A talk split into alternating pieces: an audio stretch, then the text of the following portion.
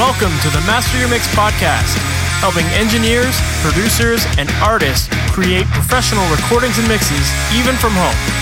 I'm your host, Mike Indovina. Let's get started.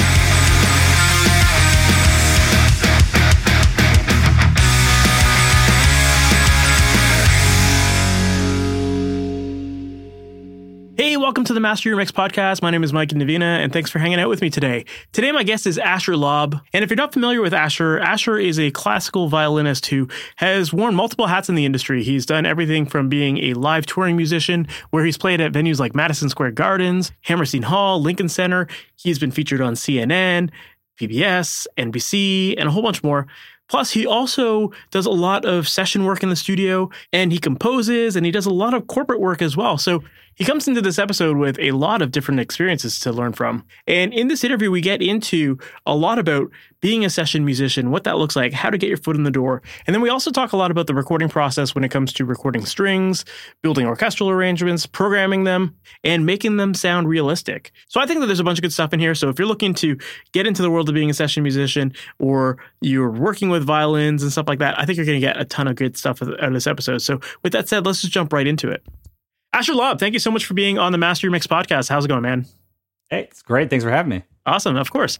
For people who might not be familiar with you, can you give us a little bit of that background on who you are, what you do, and how you got into all the stuff you're working on these days? Not familiar with me. How dare you? Just kidding.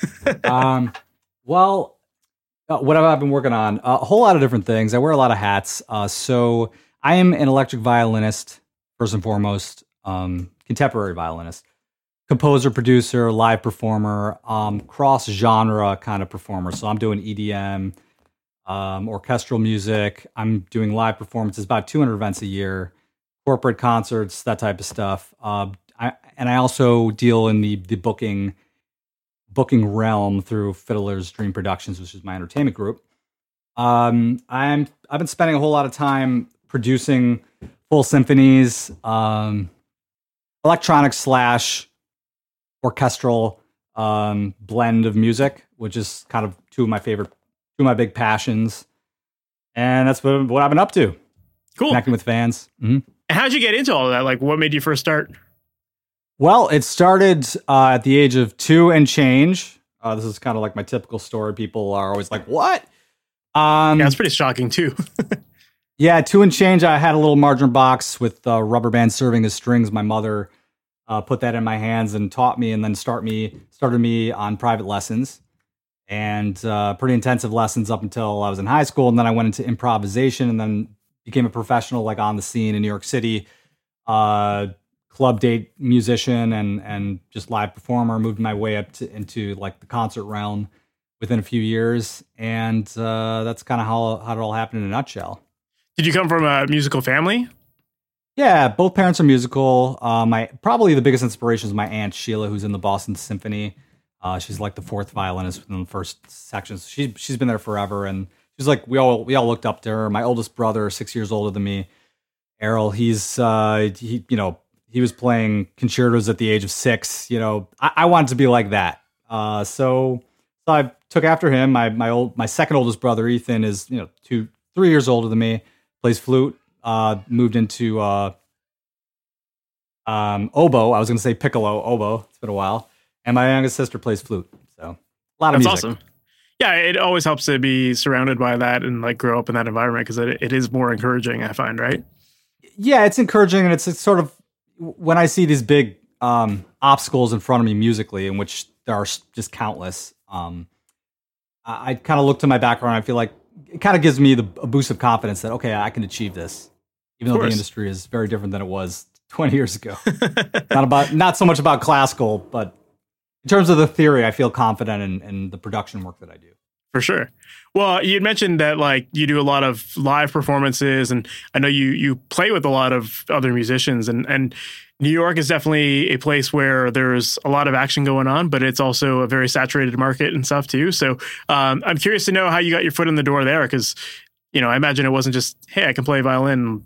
I'm now in 20 bands, you know. like yeah, no, it didn't happen overnight. It it, it took took an effort, but uh, I was just kind of I was I was a senior in high school. Um, I was going to uh, to well, went to NYU and Yeshiva University as well. Couple couple universities, three three degrees that I none of which actually went into my music career, but um, I I auditioned for uh, to a bunch of bands. I sent in tapes, an actual tape, yeah, back back when tapes existed and were relevant.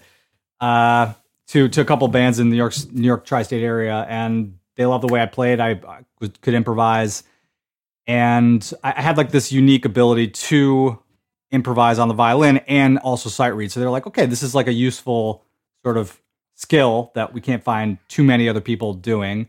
So that that got me in the door. But I, I was playing for free a couple times, and then I started a low price, and then it pretty quickly rose up to like union wage, and then you know moved moved from there into independent artist realm. Yeah, that's cool. Yeah, I'm always interested in like the the session musician because I feel like there's a lot of people who are great musicians themselves. Maybe they um you know maybe they don't have a band of their own or something like that and the session musician realm is a, a, good place for them to go. But a lot of people don't know how to get their foot in that door. And you know it's it's like do you just start enough bands until you get noticed there or like how, how does how does one break into that scene as a session musician? Yes. So some people their approach is to like you know cut costs but that doesn't i think that harms the person more than anybody else more than their competition uh, distinguishing yourself and, and, and impressing some big people or at least impressing some clients and then maybe getting some reviews so that the public can see so that other other people can see how good of a job you did in the studio. So that's that's kind of one way i would i would approach it and, and have approached it. Uh, so building relationships is definitely a way to go networking in that in that sense. Mm-hmm. um, you know i produce my own music and i work with other people. So i, I think that also kind of helped helped me get my name out there. Uh, yeah, it's pretty much the general idea.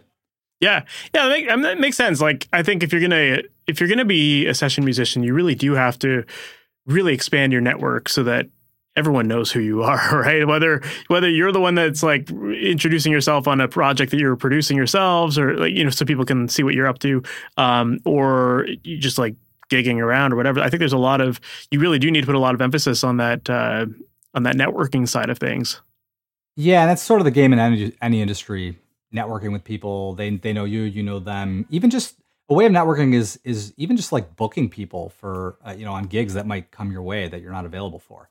Some people might just say, "Okay, I'm not available, I'm not interested," but I'll take that opportunity to kind of make a connection or remind people I haven't worked with in like 10 years, "Oh, you know, I know this guy's talented. I'm going to send him this way, send send the client this way." And that's a way of networking also. You don't necessarily have to pay hundreds of dollars to show up to a networking event per se.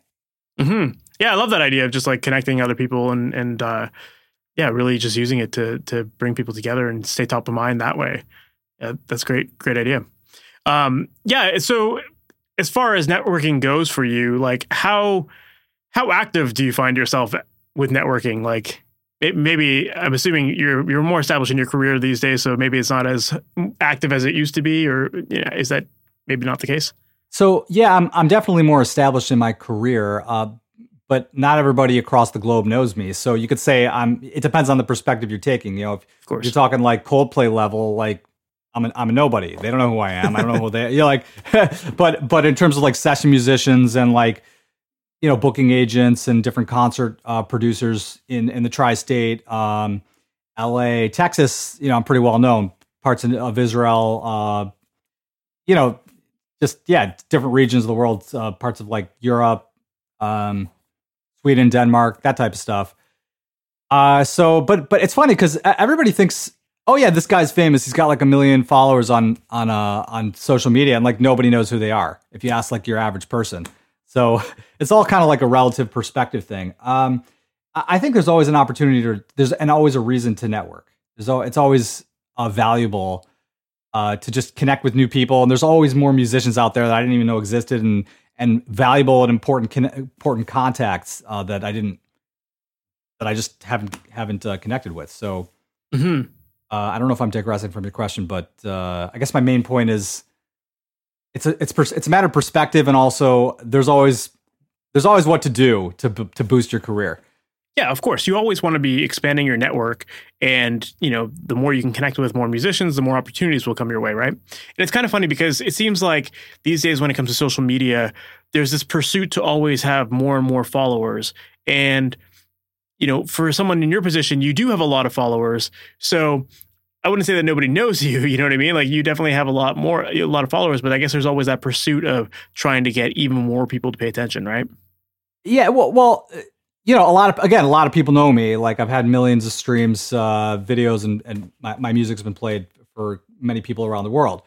Uh, but but there's seven billion people on this planet, so that means that that like millions of people means that there are billions of people who have no idea who I am, which means like that's just my perspective. like it, th- this is the thing, and I, I try to emphasize this on interviews and just just schmoozing with people because there are so many people who's there's so many artists whose heads are in the cloud and they think they're such hot shots, hot shit because they have millions of followers or views or hundreds hundreds of thousand followers and they're just like too big to touch. And they don't realize that like or they don't think about the fact that there are literally a billion people or billions of other people who have no idea who they are like in china japan like uh, so okay fine you're famous in the us but who knows you in south america? Or anyway. Yeah yeah. Another issue like with okay let's just say you have 100000 followers or like 2 million followers how many of those followers is instagram or tiktok or twitter are they showing your post to it's true and it drives me crazy because it's like they create this system where everybody's stressed out. Okay, uh, I got to have a million followers, but then, but then like your your the engagement rate is kind of what's a bit more important, and even that doesn't even matter as much as like the high ticket sales or contracts that you're getting. I think a lot of artists, you know, they they all feel like you need to have to to be successful in this industry. You need to have like tons of people following you and and this and that. But really, you can have a very successful career with a small number of people as long as they're the right people. Yeah, I you know I've I've found bigger artists like from from the superficial perspective of numbers uh, easier to connect with and collaborate with than some really small artists, small smaller than me who have who have like produced Grammy award winning like gold whatever uh, platinum selling records. Um, so I, I, think some of it it's somewhat of a mirage. It, it is valuable, uh, but but I think that there are many different facets to what make make somebody a hot shot. Fair, um, yeah. there are producers and and, and um, mixing and mastering geniuses that uh, have small followings and and uh, you know I would love to work with them for sure. So then, as far as like again going back to that the session musician thing and, and networking, um, yeah. how important is it for you to like have diversity in the styles of music that you play. Like I know some people will say like, oh, you just want to like niche down and be known for one specific genre or whatever. And you even said it yourself, like electronic and and and uh, classical. That's kind of like the your main niche. But that's because that's what I love. Um, I, you know, hip hop would probably be a hell of a lot easier for me because I'm already connected with all these hip hop artists. Um, a bunch of people have been chasing after me, and it's just it, it's not the trap thing just doesn't resonate with me as much. And I guess it's not just about fame for me as it is like playing playing music that I really resonates with my my soul. Um, so I guess I'm diversifying to see sort of like what what hits what's the phrase? Hits the fan? No. Shit hits the fan? No. To, to see like what what what emerges in terms of opportunities. Uh, so i've been collaborating with a variety of artists. Like i, I released uh, freefall with uh, this guy insane beats. He produced he's a producer and uh, we kind of connected and that was in hip-hop and then i connected with some other hip-hop artists. But later down the road i moved into sort of subtle pulse which i released with a very talented singer out in seattle um, porter singer totally different genre um, more or less in the like the house EDM type realm, and and sort of it was like a 50-50 split between her voice and my my violin. It was like a kind of we were venturing into a new territory in terms of production, and I didn't stay true to this originally. You know, this uh, EDM house approach, and then I didn't stay true to like this um, insane beats direction that I was taking for a few years uh, in hip hop. I've just been kind of shifting, and and like the last couple of releases since December have been full orchestral symphonies, totally like movie type cinematic productions. So yeah, I guess I, you could say I've just been exploring and exploring to see what ha- see what emerges. Yeah, it makes sense. Yeah, I, I, I would think that it would be important to to be diverse and that kind of stuff, so that you can be as active as you want to be and be be a little bit more selective of the types of gigs that you want to have, right? Some for sometimes you, you don't want to necessarily be niche down as like the one the one guy who does the one thing. You know what I mean? Like having having a little bit of a broader scope of of work available would potentially offer more opportunities.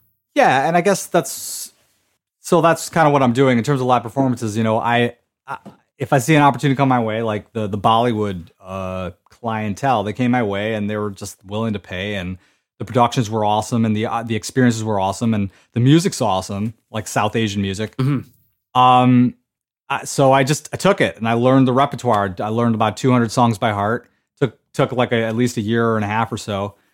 And uh, so I think that it was worth it in retrospect um, for me to not just stick to this niche of classical violin or contemporary violin.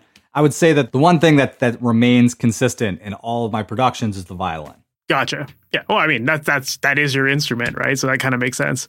Yeah. Um, but I am a little stubborn with some things. You know, sometimes I'll uh, for live events, people will ask me, "Oh, but do you sing and do you play guitar? Do you?" I'm like, I'm not doing that. No. You want to hear? You want? You want? You want to hear me sing? play guitar, do piano, that type of stuff. Listen to my productions. I'm not doing it live. I'm sticking to like DJ violin. That's pretty much it. Yeah. Well, I mean, and I guess I guess too, like you know, because the violin is your main instrument, it's like if they're hiring you to be the musician, it's like they should get the best version of your musical skills. You know. Yeah, I, it's sort of like being pushed into this like ADHD mode of like, oh, let me play 50 different instruments at once and show them how versatile I am. You know, master of none. What is it? What's the phrase? Like uh, master of jack of all trades, master of none. Jack of all trades, master of none. Thank you. That's my point. Yeah.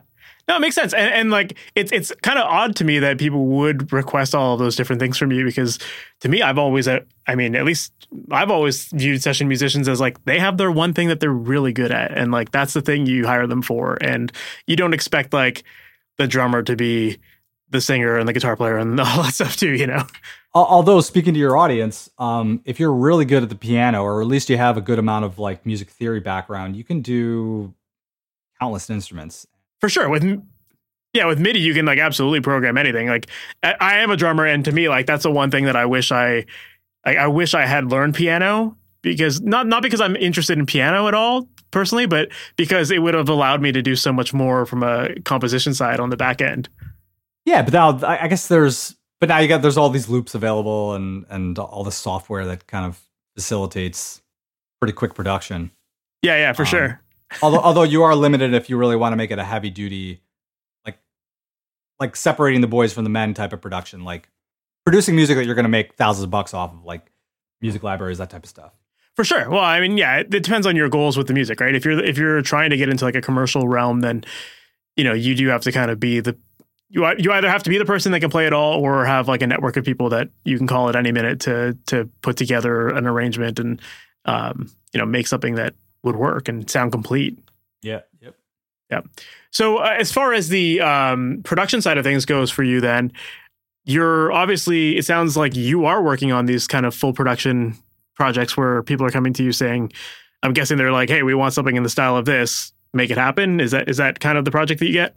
Yeah, I, I do. I do some of that. I produce my own music uh, for my full time career, uh, so that that alone is a heck of a lot of work. Um, and then I'm producing music for like for artists that are established in, in order to partially push push my career more as a producer and also as an artist. So again, I'm wearing multiple hats simultaneously.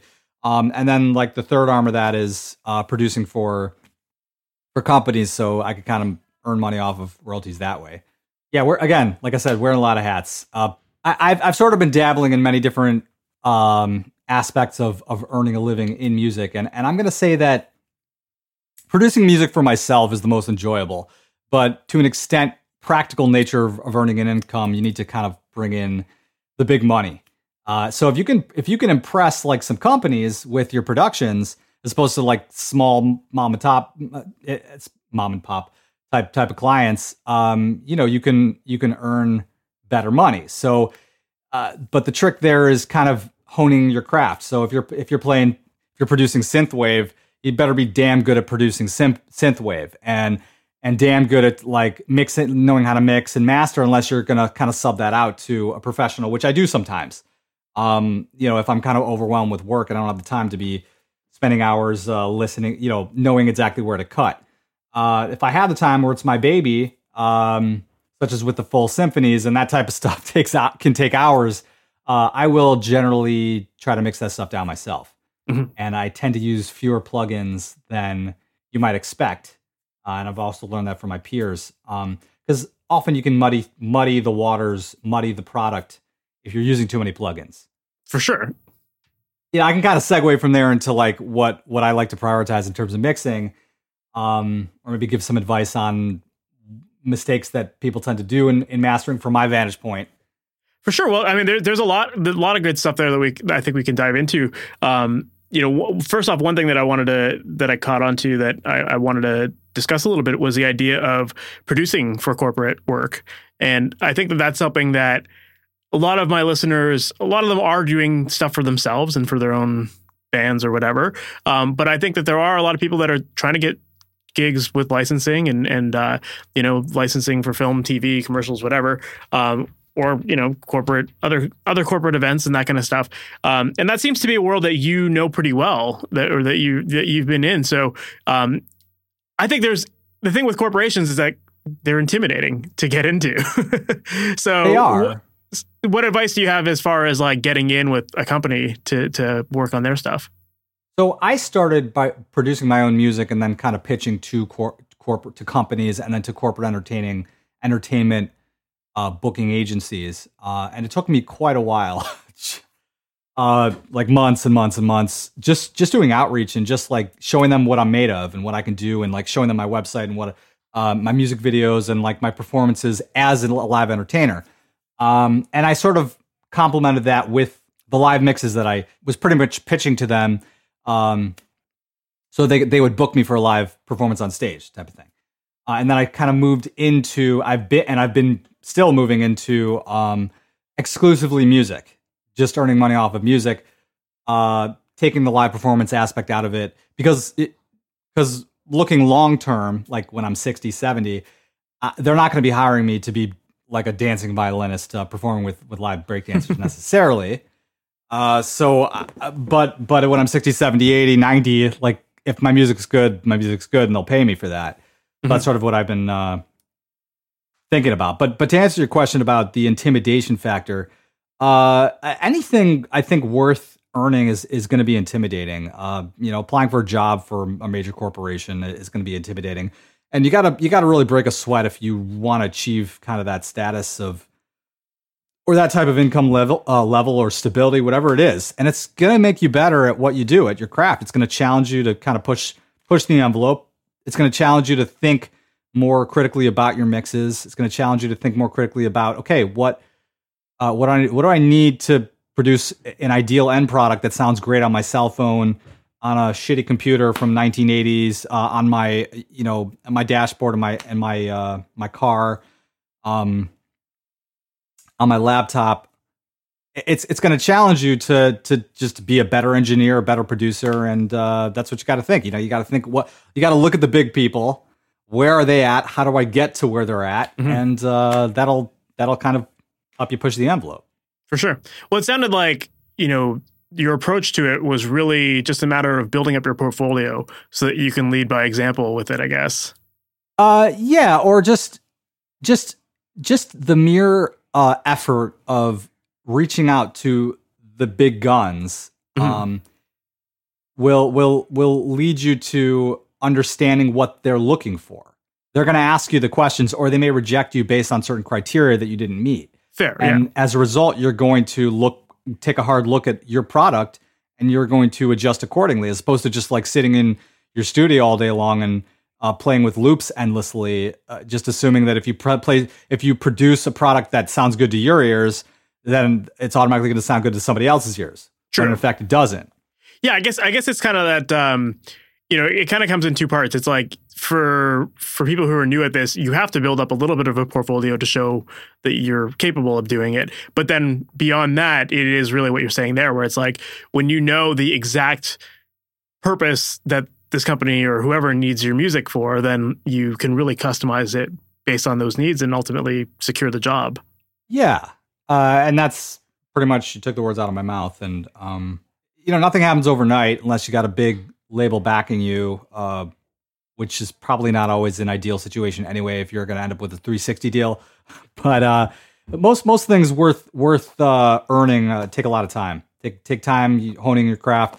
Uh, the the big engineers that I've just learned from um, and and read about and and just watched um, their tutorials. They they say that there's there's no one size fits all mastering and mixing style so much that they may have their go-to plugins or their go-to like cutting at certain frequencies uh, with like the bass and the drums and um, the ducking, uh, FabFilter uh, type strategies that they'll implement in their mixing, et cetera, et cetera. Uh, but but they'll you know they'll they'll there isn't one size fits all recipe because um, every song's kind of different and yeah, of course. Well, like such a big part of it is like you have to obviously understand the theory, you have to understand the process and have your own workflow. Those those things don't necessarily change, but it's the the types of people that you're working with or the music, the songs that you're working with, those things change and because of that you have to adapt your process to to match those. Yeah. Exactly. Yeah. Um so it's about all about honing your craft. You know, for sure. Violin, the violin for me, it was like it was it was a lifetime worth of effort, and uh, and now I can play the instrument. Um, in the case of loops, um, even even that takes an effort. Uh, I mean, I'm sure you know, like a lot of people they kind of they'll mix and match loops, but uh, some loops don't work well with others, and in that sense, you need to kind of have a reference track to know what sounds good. Um, I can't tell you how many times I've worked with DJs that I mean the the live mix and they just they're not producers. They they don't play a live instrument. They'll DJ. They'll own the the expensive equipment. But as a result of the fact that they don't have any real music theory knowledge behind them, means that they're flashing uh, two different songs that don't match um, the melody, and they they're in different keys, and it doesn't sound good. and just because they have the same rhythm the same BPM doesn't mean that the end product's good. You know what I'm talking about because yeah, you're a live performer. Yeah, yeah.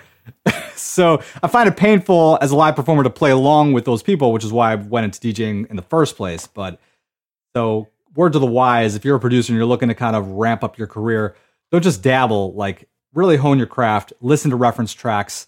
Listen to music, and and you'll get better and better the more you you listen, and you'll know what doesn't sound good.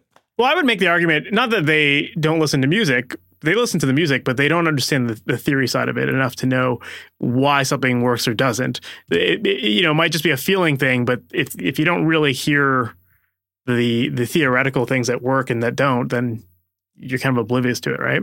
Yeah, uh, but you know, I'm not thinking about music theater uh, like music theory when I'm playing the violin. I feel it, I hear it. It's it's patterns in the mind. You're not thinking about music theory when you're playing drums. You're you feel it, you hear it. Sure. patterns in the brain uh, that that means sure you, you need a backdrop. You know you need you need to to know some music theory as a basis. But uh, I know some amazing musicians that do not sight read. Um, it's better off. You're better off. You know in terms of your career. I think if you sight read, but um, I know plenty of like hotshot like corporate event performers that do, that just play by ear, but they got a really good ear. Mm-hmm. Um, mm-hmm. so that's just that's just something. Yeah, I've learned that okay, you can make it if you just got a really good ear, and you could produce if you got a really good ear. Um, I know some good, I know some really talented people who don't know really music theory, uh, in terms of like they didn't go to school, but they've spent years and years like listening to music, and so they'll know how to take loops and properly match them up with, you know, their saxophone and uh, the the singer and so on and so forth, and mix down properly. Yeah. Mm-hmm. Yeah. Well, the theory thing, I'm sure, is really, really important, especially, I mean, violin, classical instrument. I imagine that you you grow up knowing the theory right out right out of the gates with that. It's not one of those instruments you just pick up and you can figure it out for yourself very easily. It's like it seems to be a world where you're very entrenched in the theory, at least in the early stages. Um, and I, that kind of brings me to uh, a question I had about composition. And because you are composing a lot of like orchestral arrangements you said and, and you're doing that kind of thing. And if you're going to do that you obviously have to understand the theory of like you know how, how to put things together how to make the different elements of an orchestra work together. Um, so when it comes to composing orchestral arrangements like where do you typically begin with that kind of thing? Um well it, it takes a little longer than than the typical uh, arrangement uh, just because we're talking like 30 40 50 like tracks which is like it's like a textbook, you know, on your screen, and That's why I have multiple monitors right over there in my studio. Um, I uh, I start with piano. I start with just chord progressions generally, and and the violin use you know kind of using the violin as the as the melody typically, um, and then I'll create variations around that melody uh, where it kind of focuses on the winds or the um, brass or um, or even sometimes just play play an old piano. But that's that's kind of the root of everything. The the rhythm, you know, the click beat, the click track. Um, piano and, and the violin because my violin actually I have an electric violin, um, and I, I actually I produced some some music where got some heavy electric guitar tones uh, that are actually my violin. I just kind of oh, cool. put it through some plugins, and I, am just I'm quicker on the violin than than I am on, on the guitar. That's cool. Yeah, I, I, like that idea of like kind of starting simple and just like kind of getting a, a foundational sound and then building from there. Um, yeah, and, I, and the reason I ask that is because I, I know that the majority of people listening to this are in the rock genre, and they aren't necessarily as well versed in the compositional side of making orchestral arrangements. And so because of that, I think a lot of people will typically just load up a plugin, find some sort of string preset and just use that. But it sounds like you like to break apart your arrangements and actually you know make the different layers that go into your orchestras and i imagine that that would give you way more control and help you get a way more realistic sound and ultimately a better sound in the context of a mix oh yeah like velocity um you know gain those that type of stuff and you know in these in these programs, you're you're able to sort of, uh, you know, it, it change something from staccato to legato, like a change change the, the bowing, for instance, from mm-hmm. staccato to legato, like change the the length, um, like the wavelength. Uh, you kind of like want to curve the end so that just like a real violin, uh, playing the, the, like an A note, you'll you'll you'll kind of uh, draw the bow across the string, and then as it as it moves to the end, like towards the tail of the of the bow, uh, the volume will decrease. So you can kind of make it sound more realistic by maybe adding a little resonance and then and then curving the volume down. I guess, for lack of. Uh, I wish I had a screen in front of me. yeah, I guess that's I guess that's what I was kind of getting at, right? Is it like you know they're um, anytime you're programming instruments, whether it's drums or guitar or synths or strings or whatever, it's like I think most people when they first start, they just they play their chords and that's it. And that works and it gets you the foundational sound, but to then make it sound more realistic, you have to kind of understand the way the humans play and you have to know how to program that into your your MIDI information so that it comes back out sounding human or a little bit more human, right? Yeah. So, so you know, you can even make a crappy MIDI sound pretty good if you're adjusting output, volume, decay, velocity, those types of things that should be on you know any d- decent quality um, MIDI interface. So let's just get to your compositions then. So when you start writing something, are you like what does that process look like for you? Are you just playing the notes in and then after the fact you're manipulating it? In post, or is it like you know, are you doing it kind of real time with modulation on your key, on your keyboards, or what's that look like? Well, that's another thing you can manipulate is modulation. There's just a million things that you can do to make make just to change the tone of, of anything, and also layering. Uh, that's another thing that makes makes kind of like a symphony sound realistic is like adding strings, panning them, like making them sound like there are different parts of the room, that type of thing gives more of like a real, realistic kind of resonance. But yeah, I'm using like as the structure of my keyboard. Um, and and if I'm having some music theory issues with the you know on the piano because I mean I'm a solid pianist, but I'm not. I'm not like I wouldn't hire myself to to be the band leader on piano. I'd hire myself to play violin. The music theory element or complicated runs I do on the violin. So mm-hmm. uh, that's kind of like my basis. Um, drums, uh, you know, if I don't have access to a drummer or if I'm using kind of electronic drum type tones, I'll I'll I'll select like a rhythm that fits the like the BPM of the song, and then I'll kind of copy paste and then uh, make adjustments within the software. Uh, you know, at each you know, every four bars or so. That helps. Yeah, for sure. That's cool. Well, I mean, I guess we, we've talked a lot about how you play violin, and uh, and you know, as far as the production side of things goes, um, that's one area that personally, like, I don't really work with violins a lot. So I'd love to get your take on when you're recording violins you know, what advice do you have there in order to capture a good, clean sound? Okay, so here I could probably be a little more helpful in terms of being descriptive. Like I there's a million different plugins you could put onto a violin and make it sound kind of cool, but I'm gonna say that if you're dealing with strings, the the numero uno would be the EQ. Actually, sorry, that would be number two. Number one would be the mic. Uh, you know, you you you want you want your position to be around the f hole where the um where the sound kind of come is emitted from the viol within the, the wood of the violin. Uh, it's a little bit more trebly on the right side of the violin versus the left, where the G string is. So to make it kind of simple to understand, if I'm miking the F hole on the left side of the violin, the positioning is what's important. As opposed, you know, it's going to sound richer as opposed to on the right side. Gotcha. It also depends on the instrument. So that's numero. That's number one in terms of the quality of the chain. If the, the, the sound going in sounds like crap, the sound going out is going to sound like crap. Whatever plugins you put on, no matter how expensive, it's not going to be a very good product. Step two, I'd say I'd say the EQ. That's that's really important. A lot of people make mistakes, like they'll put in like the reverb if it's sounding too dry, or they'll they'll kind of put a lot of emphasis on like, okay, how am I treating my walls, which is which is important. Uh, and I see you got some beautiful wall treatment right there, but I don't think it's as important as what you're doing.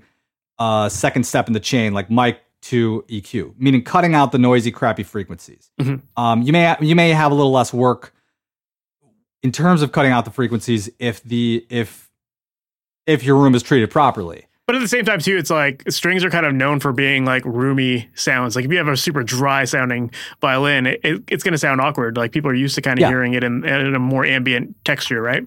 You're right, and, and, and that's why I don't overtreat my room. Um, I kind of like a little bit of that natural ambience, but um, really like it, and it, it, just the point is it takes less time. I don't want to have to spend hours mixing. It takes less time to find those annoying frequencies cut them out. So they're not kind of working against the other tracks um, in the project. So and then after that you know you put you might put a little bit of uh you know i, I might put some ozone on. Uh sometimes it works sometimes it doesn't uh sometimes ozone sound like it's like a plugin where it kind of spreads um kind of pans or stereo stereorize stereoizes. That's yep. the word.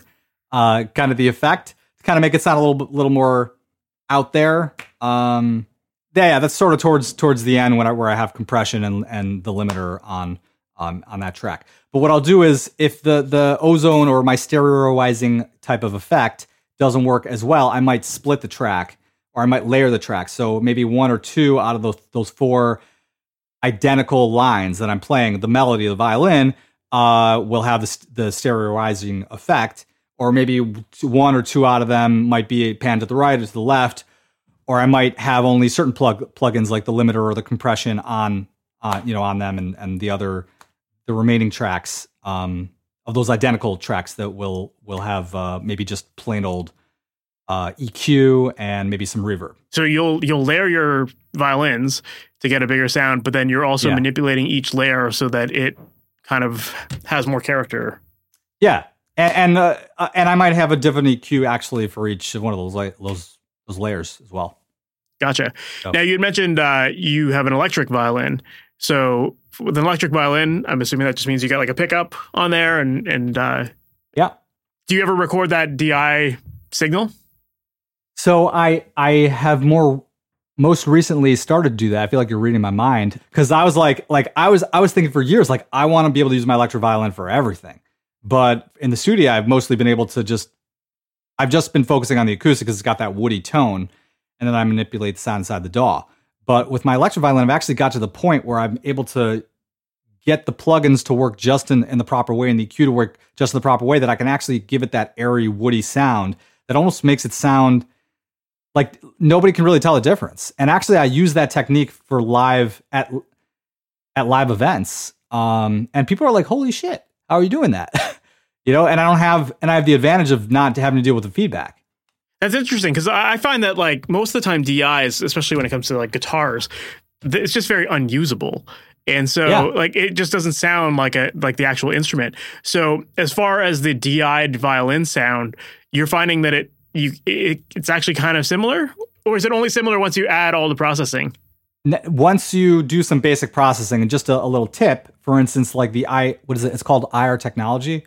I've been really impressed with that. That's that came out like I discovered at least this this past year. So I started playing around with that. I took this mic uh, I trained it with my acoustic violin, and I I uh, I transferred it into my pedal.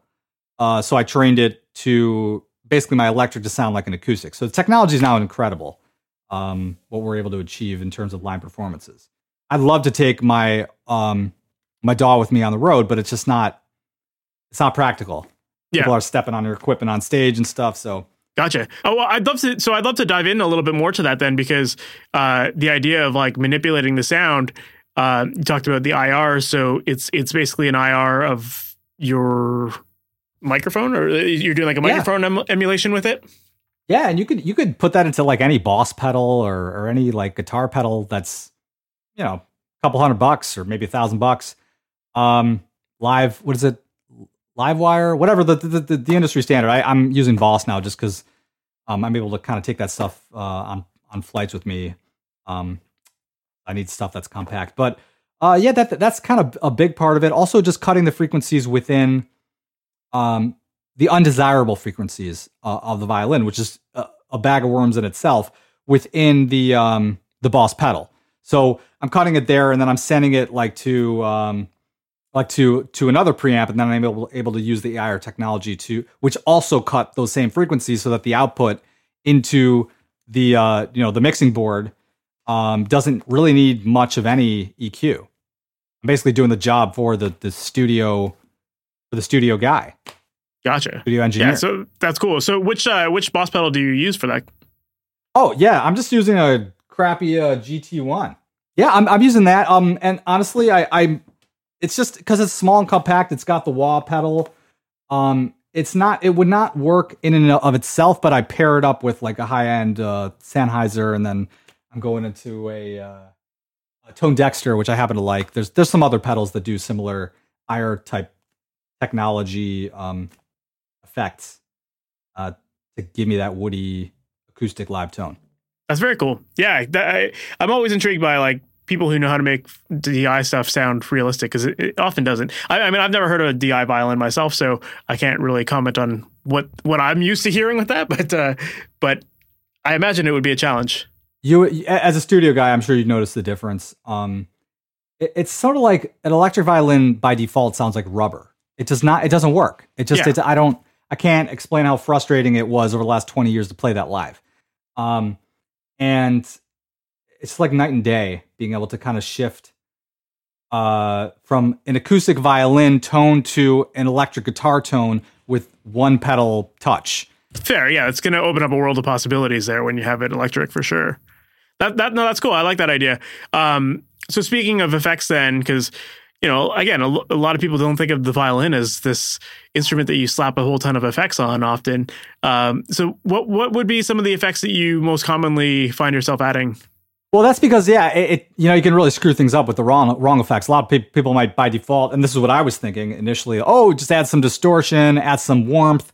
I was getting like I was going to Guitar Center and asked them, please help me get this warm tone uh, that I'm hearing like from Jean-Luc Ponty, Joe Venuti, like uh, Lindsey Stirling, blah blah blah. I'm like, oh, we'll try this pedal and try that pedal and try this like warming pad and this uh, what was it? I'm trying to remember the the the main thing that really pissed me off. Um, uh, tube, the tube pedal.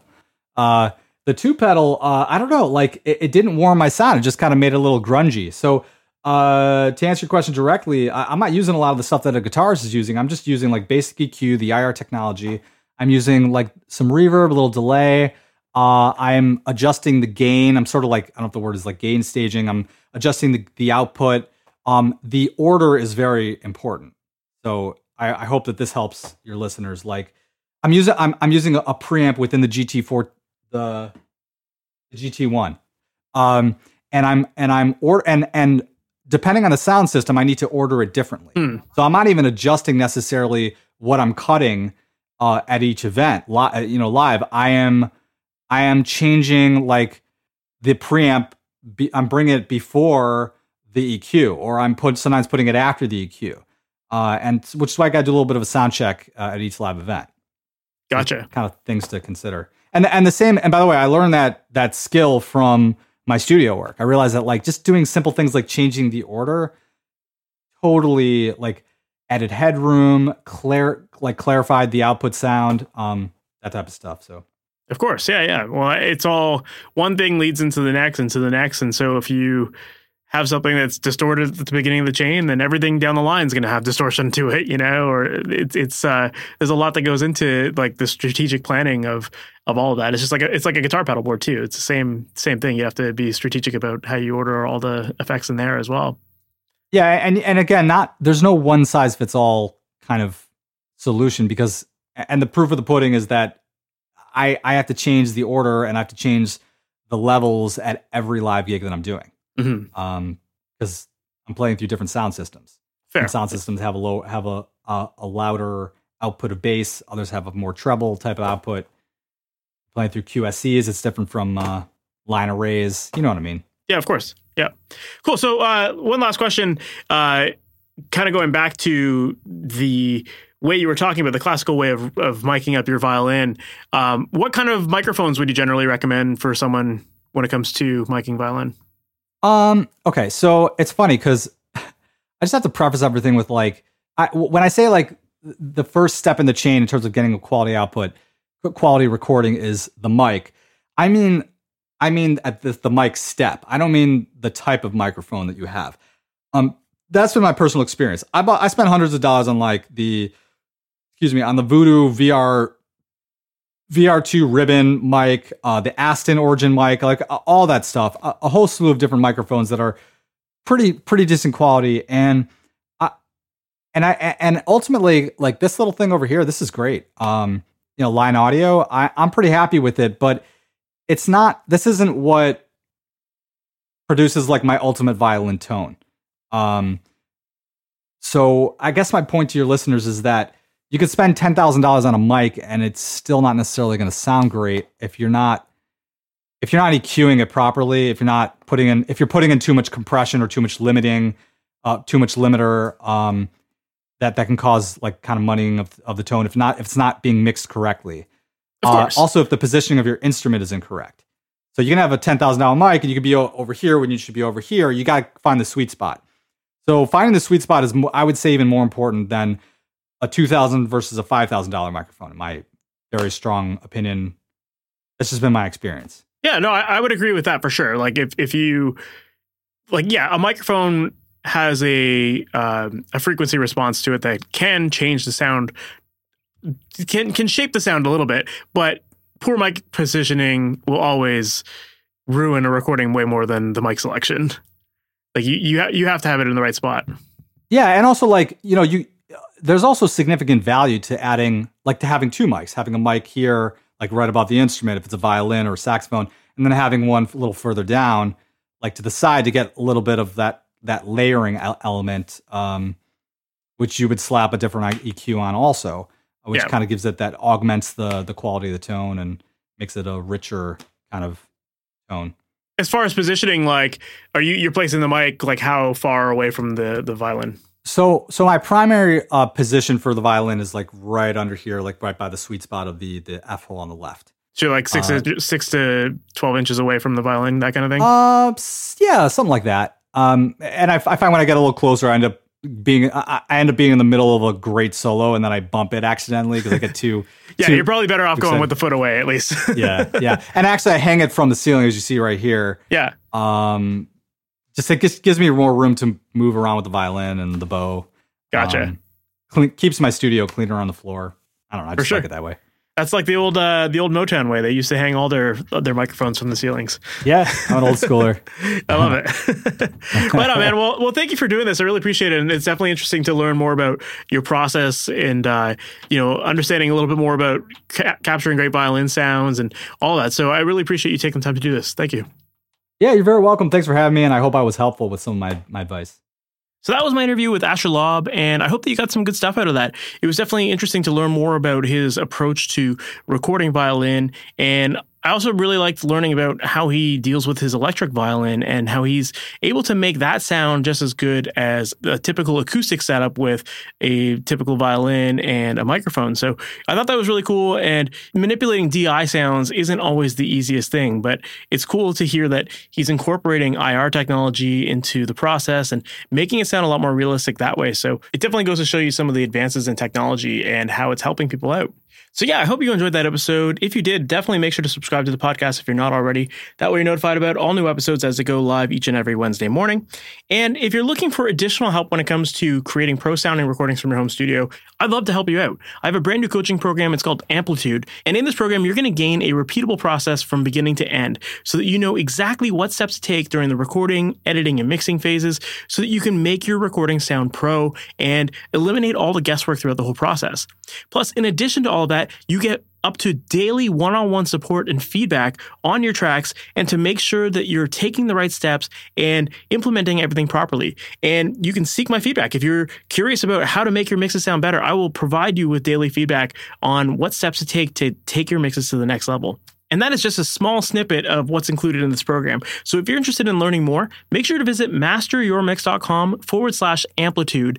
And on that webpage, you'll get all the details there.